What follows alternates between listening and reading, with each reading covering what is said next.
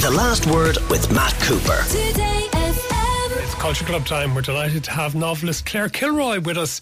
And Claire's latest novel is Soldier Sailor, which I believe, Claire, is 11 years since your previous. This is your fifth novel, but it's 11 years since your last one. Why so? And how much has that informed this novel? Uh, I gave birth 10 and a half years ago, so hence the delay. Um, and the novel's about being a mother, specifically a mother of a preschooler, a baby and a preschooler.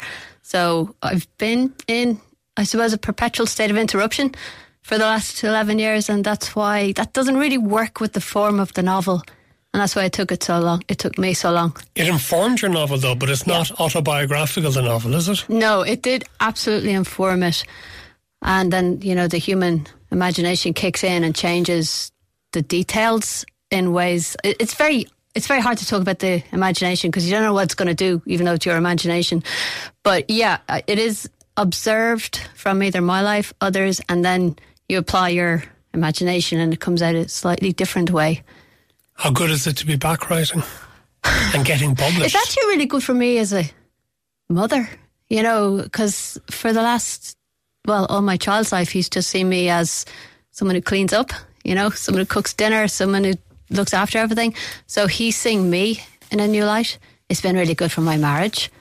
Um, my biggest fan is now my husband from being, you know, someone I was sniping at for the past decade. Now he's he's championing me. He loves the book. You know that that was actually a really big surprise for I think him as well. that, that, Why uh, so? he knew I was writing about motherhood. He knew I was very angry. Uh, he knew because I told him there's a, a very lazy husband in this novel.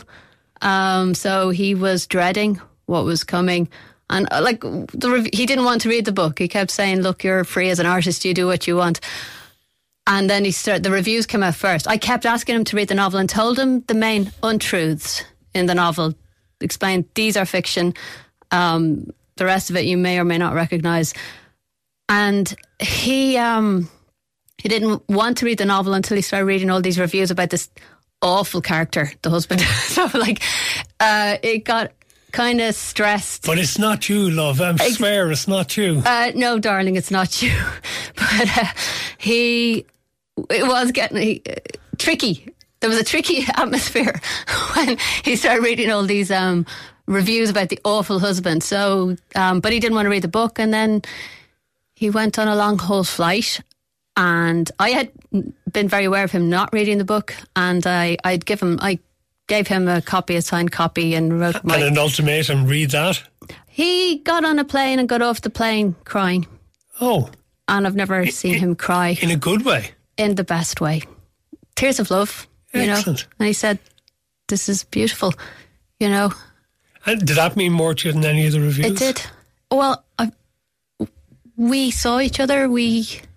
It's very strange, you know. It's how marriage works, and you can become quite antagonistic towards one another in a situation where there's an unfair division of labour. And uh, I'm talking about childcare here. no, no, I understand. But I'm also thinking as well about the danger involved. If he'd read the book and hadn't liked it, how would that have affected your relationship? Uh, oh God, yeah, that'd be a disaster. But it's a book about love. If the book had just been angry, if it had stopped there, but the book is about the bonds, the like indelible bonds between us, and how they would be the last thing we think of, and that's how he read it. Have you read your previous four novels? Yes. And Oh, he helped with one of them. Like I met him in 2009, and he helped with The Devil I Know, which is. Um, I told him I didn't know how to get these two characters in the same place, and he's an aircraft engineer, and he said the plane has to go down. So Devil I Know opens on a, a plane nearly crashing, and so he's helped. And actually, the publication, he's been the one behind me championing me. You know, so it it's actually yes, it could have gone wrong if it wasn't a novel about love. Okay, let's move on to your Culture Club choices. All right.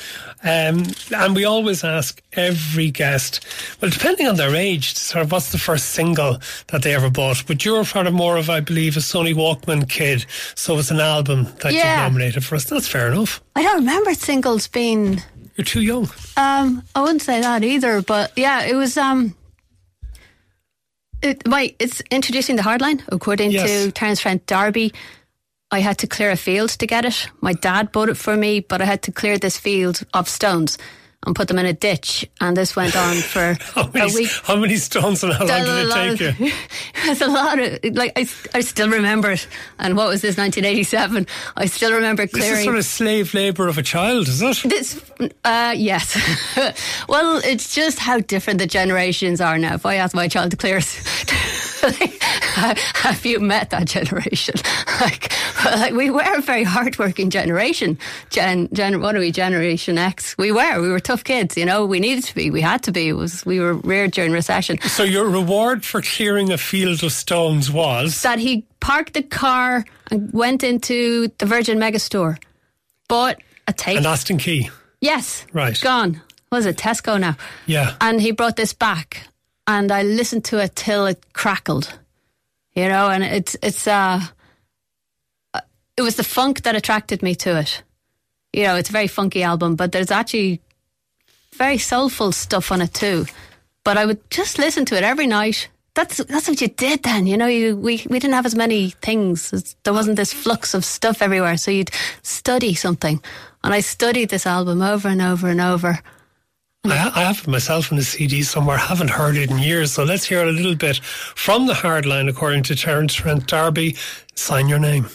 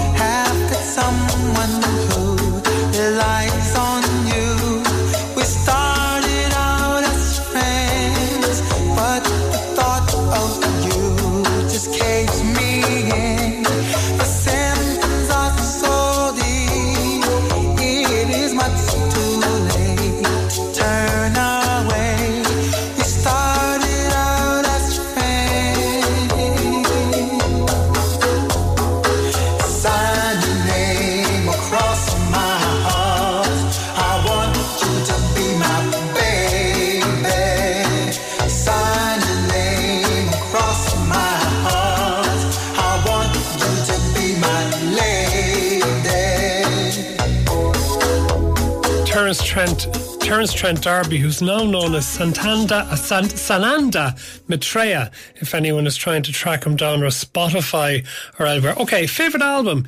You haven't really committed to a modern day favourite album. Why not? Uh, it goes back to motherhood and perpetual interruption. Do you not have music on in the background? No, uh, I don't. I live in a house where my husband works in the house, and I'll turn the radio on, and he'll turn it off, and it's it's kind of no. I can't. You know, when I came in here first, you asked me to turn my phone off, and I was like, "Oh Jesus Christ!" I was like, "What do I press?" I'm a troglodyte. I can't figure out how to get music from my phone onto a stereo. It, it's not called a stereo, is it? Not anymore. I Get it onto a speaker, yeah. It just all last Do you have speakers? There are speakers and my husband's connected to them and he once showed me and it's, I know it's pathetic. Because I- you have given us a terrific list of pre 2012 Yeah. albums. Yeah. Because you clearly loved your music. Yes, I did, and it, it it's sort of the whole identity interrupted thing. Um, yeah, music was a big thing pre childhood, or sorry, pre motherhood. Um, it was how you forged your identity. You know, it was how you rebelled without actually getting yourself into trouble, and how you um, learned who you were and those things became um, very important, but you needed to study them. And I suppose as that time got eroded, music was one of the early things to go. Do you know my reading life? That isn't even intact anymore. It's coming back. We'll get to that. That happens to everybody with kids. I don't think you need to beat yourself up about that. But I wanted to go, the list of albums that you've loved is terrific. Give it to us. Oh, um, this is just what occurred to me. You know, Sinead O'Connor, The Lion, the Cobra. I remember that when I was, I think I was 16 before I got my hands on that one.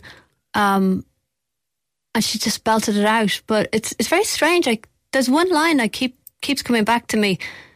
I will walk in the garden, feel religion within, and I have no religion, but that just pops up all the time. And I, it's it's not religion that I feel, but it's it's that when I walk in gardens, that line comes back. Um, Marquee Moon by Television, Songs in the Key of Life by Stevie Wonder, anything by Stevie Wonder, anything by Bowie, but Aladdin Sane for that track. Actually, Aladdin Sane, the track. Uh, Becoming a Jackal by the Villagers, anything by Radiohead, but I've said Kid A, anything by Elbow, but I've said Build a Rocket Boys. which is the best Elbow album. But what we're going to play a little bit from is probably lesser heard television. And here's a little bit of Marquee Moon.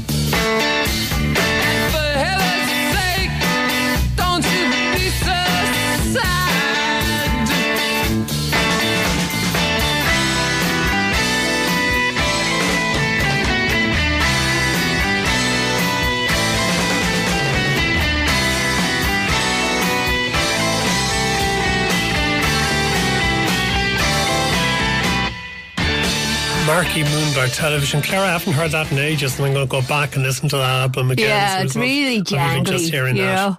it's. Uh, I remember just walking around a mountain listening to that as I don't know, 15, 16. I always thought I should have been in New York in the seventies.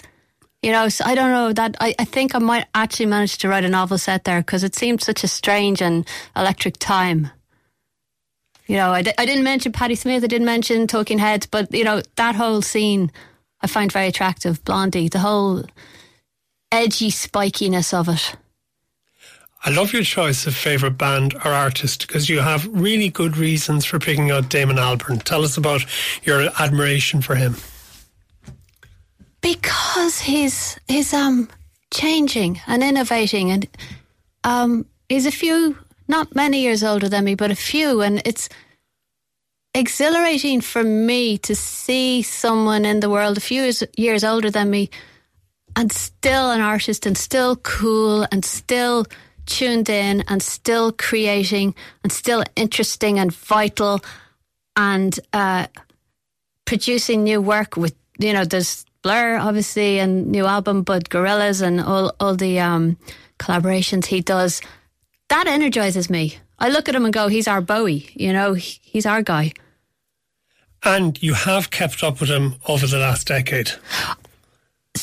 strangely, this is the thing with my kid is, um, you know, you're, I don't want to tell my kid what to listen to, but um, he's really into that kind of manga drawing. He's 10. And um, I loved Gorillaz. I also love Gorillaz and had Gorillaz in my collection. But I realised that it comes, you know, it comes with the animated characters, which is not something I'd have any interest in. But I thought, you know, I'll try this on him. And, you know, I, I put the album in. He was telling me this is rubbish before I turned it on. And then I turned it on and he got really into it. I started him off on Beastie Boys and the, it's too many bad words. Um, but he loved it. And so, uh, Cracker Island then came out and it came with this whole, um, you know, they have the animated videos and, Yes. uh, but, uh, we watched this, there was this countdown to, they were appearing in Times Square. This is really, I'd never seen, again, I mentioned the troglodyte thing, but you had to show up in Times Square at a certain time with your phone. And you could watch the characters walk into New York and sit on the buildings and play. So for, it's a thing I share with my boy. And I'm able to put the CD in the car because it's an old car. So I bought a CD. I have all Gorillaz is all on CD and we drive around listening to it. And because Damon Albarn collaborates with so many current, contemporary, younger performers, I feel I'm plugged in in some way to the world of music without actually applying myself in terms of the time. Um, you know what? I'm going to go and figure out how to get music on. There is a thing that looks like a zeppelin in our house that music comes out of, and I'm going to, I'm going to figure it out. Okay, we have, and by the way, you should see Gorillaz play live. They're terrific live. Let's hear a little bit of Cracker Island.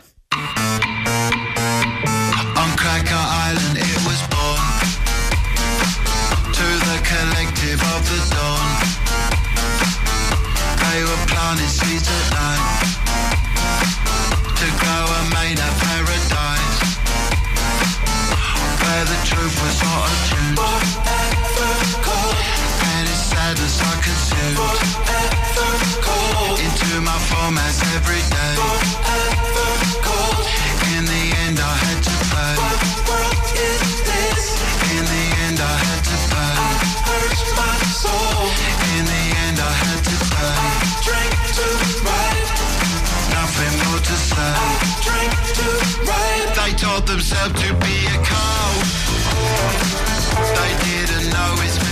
So that's Gorillaz. So Claire Kilroy, there is one other bit of music before we take a break.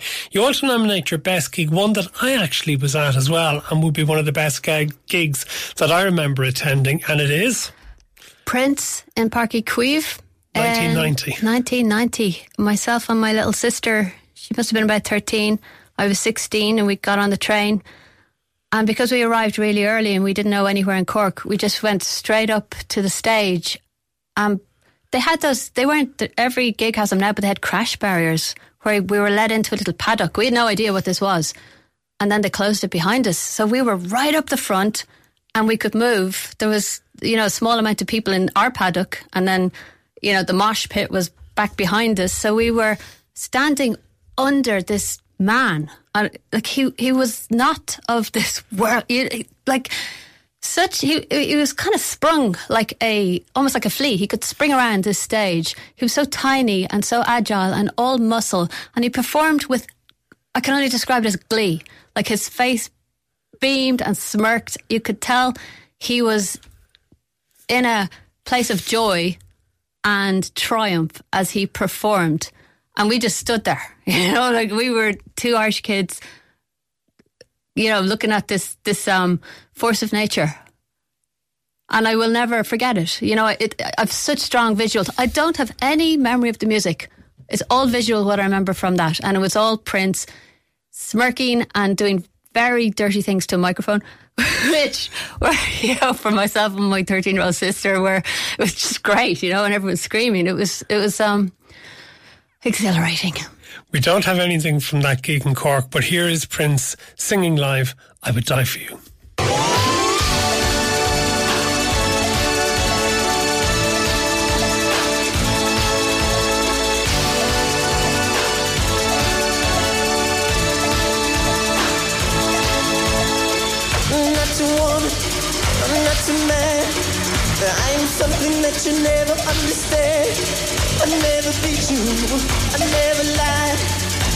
That you baby, 'cause you say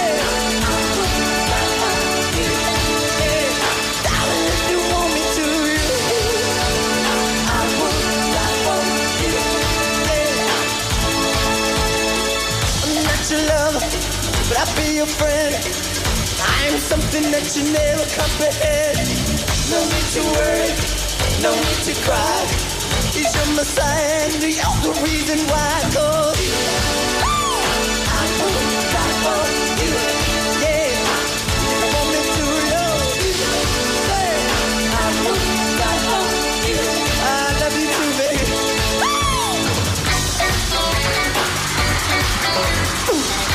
Prince, one of the very best acts that was possible to see in a live performance. Claire Kilroy is with us. She's the author of Soldier Sailor, and she'll be back with the second part of the Culture Club after we've taken the traffic. Welcome back to the Culture Club here on the Last Word in Today FM. Claire Kilroy, of, author of Soldier Sailor, is with us doing the Last Words Culture Club today. So we've gone through all the music, Claire. So let's move on to things such as movies. You've nominated a movie which has come up many times here. Um, although you set us a challenge as to find an extract that we could play uh, that wouldn't get us in trouble with the censors. You've gone for the Big Lebowski. Yes, and I've struggled trying to find because it's the reason why I picked it um, is it makes me happy. You know, Which is a good reason. It makes and actually it makes us as a family happy. We sit there. It uh, it's every so often my husband will just turn it on in the middle, and we'll start laughing. It doesn't And- matter where you, you enter the movie. no, I, I, the plot, the plot's kind of bizarre anyway. But what it is about this movie is, again, I, I, I refer to Prince and the glee, his obvious glee in performing, and these actors, I, you could see their glee with th- this um, dialogue. I think the whole film is full of glee because there's so many little details. Like we, the bit we watched maybe last week. Um, they come out and your man's car is stolen, and they go, "Oh my god, the car is stolen."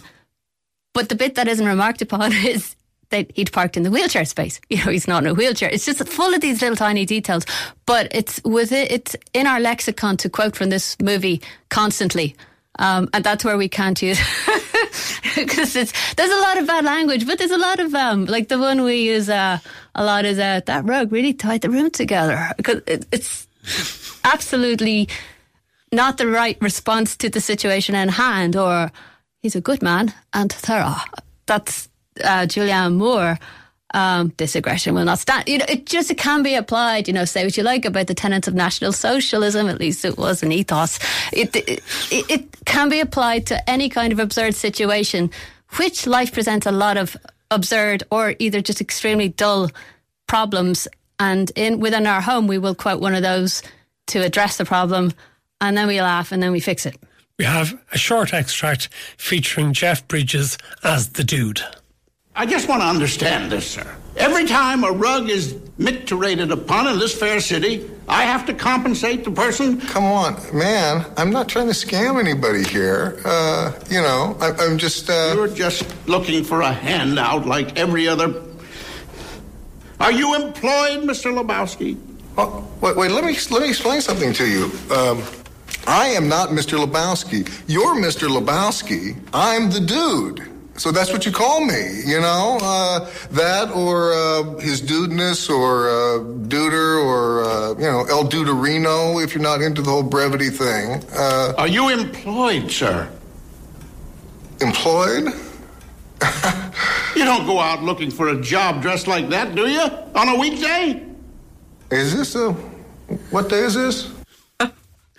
The Big Lebowski. Okay, give us a favourite play or musical theatre show. I've gone with Krapp's Last Tape by Beckett. I'd also kind of tie A Joe by Beckett in there. Um, there we're, we're into the serious stuff now. This is um, it it actually quite surprises me now as I am a middle aged woman. But I was onto this one quite young. You know, I was um, late teens. I was already on on the Beckett. Um, not the absurdism, but this. Uh, he writes about regret. He writes about regret in matters of the heart. And both plays that I've mentioned just there are about regret by male protagonists about how they treated women when they were young men, which is um, very interesting, you know, and, and not something that was being written about that much during Beckett's time. Um, Krapp's Last Tape is about a, a man who had planned on being a great writer and he dumped a girl because he had this great work. He talks about the great fire that is in me now.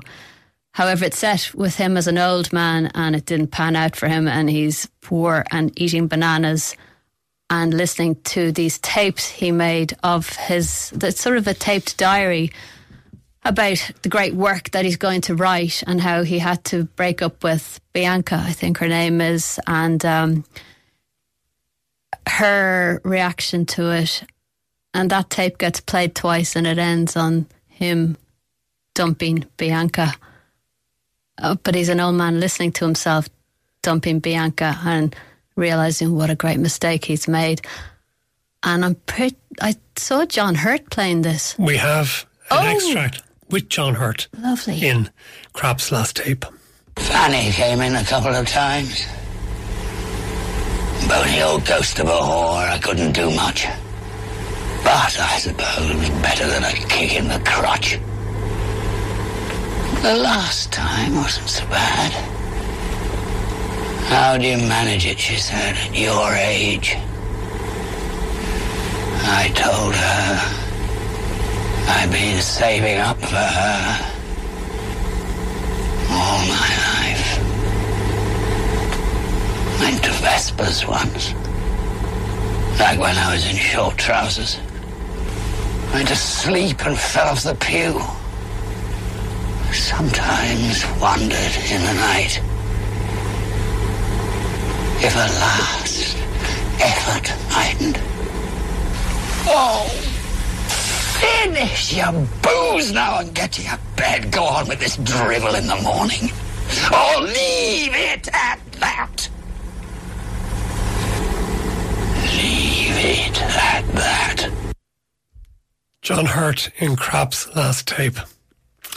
Favourite book or author? You have actually managed to give us one, which is unusual. Most authors come into us and try to give us long lists. You've actually managed to give us one standout book and author. Lolita by Vladimir Nabokov. I've always called him Nabokov, but apparently it's he wrote in his um, Speak Memory, which he wanted called Speak Mnemosyne. Mnemosyne. See, I've proved the point. His publisher wouldn't let him call it Speak Mnemosyne because people couldn't say Mnemosyne. So Speak Memory, he wrote that his name rhymes with Gok of. So, and he's probably Vladimir Nabokov, Lolita, which um, it's a kind of a moral compass novel. I read it at 16 and had one. I read one book, you know, and I was almost cheering on the love story. I'm ashamed to say that, but at the same time, I think it's very important to acknowledge these things that your um, attitudes change over time. So at 16, I read that book. I read it again, maybe 1920, um, and I was still seeing it as a love story. Uh, next time I read it, maybe late 20s, and I was then beginning to see that this is um, creepy and sinister.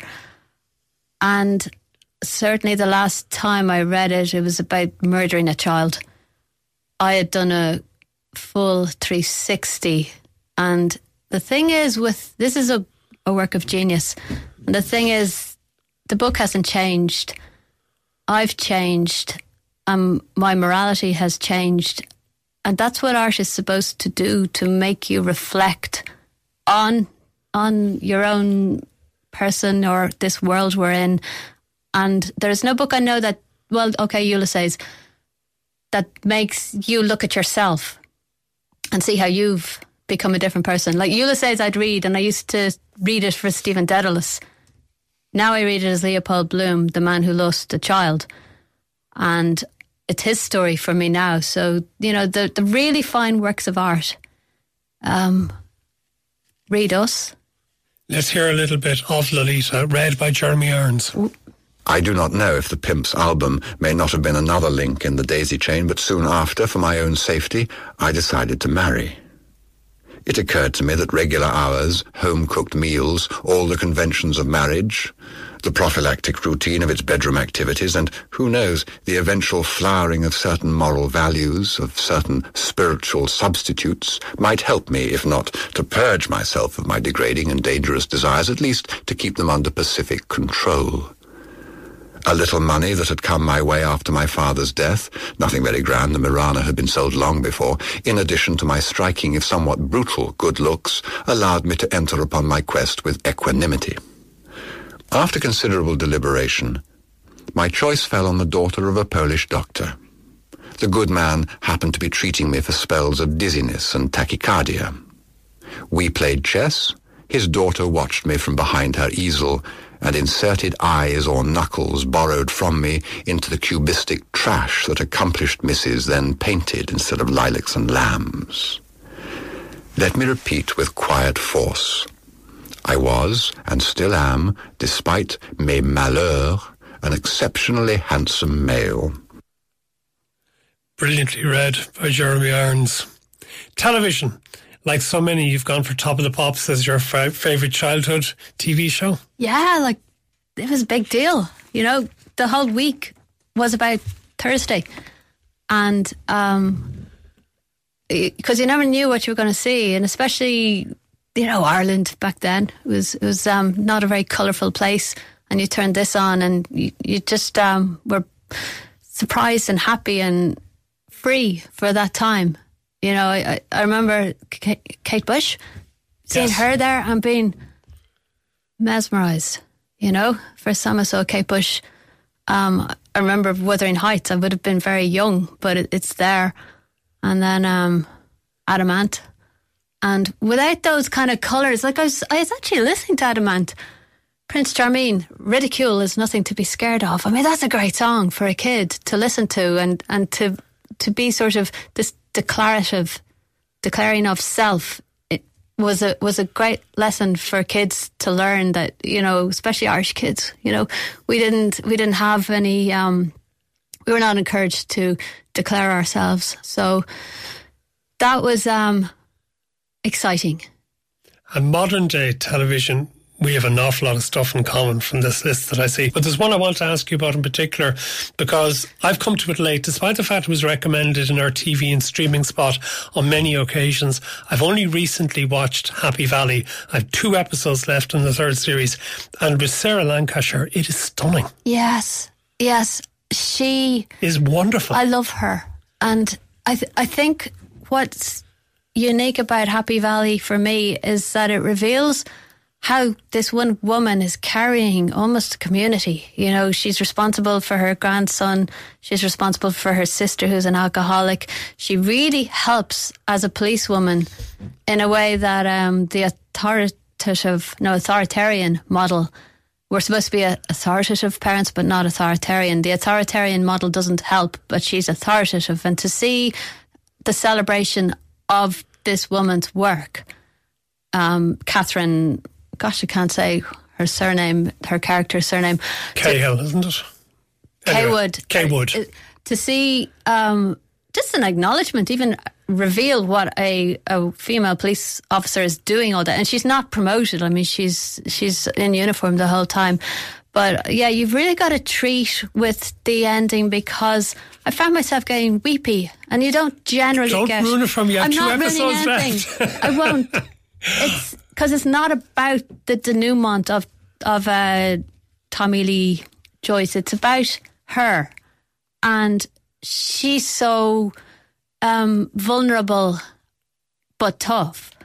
And I felt weepy many times towards the end of series three. Unfortunately, I don't have time to play a clip or to get to your hidden treasure because we've been talking so much. We've gone over the time. Claire Kilroy, thank you so much for being with us. Your novel, Soldier Sailor, congratulations on it.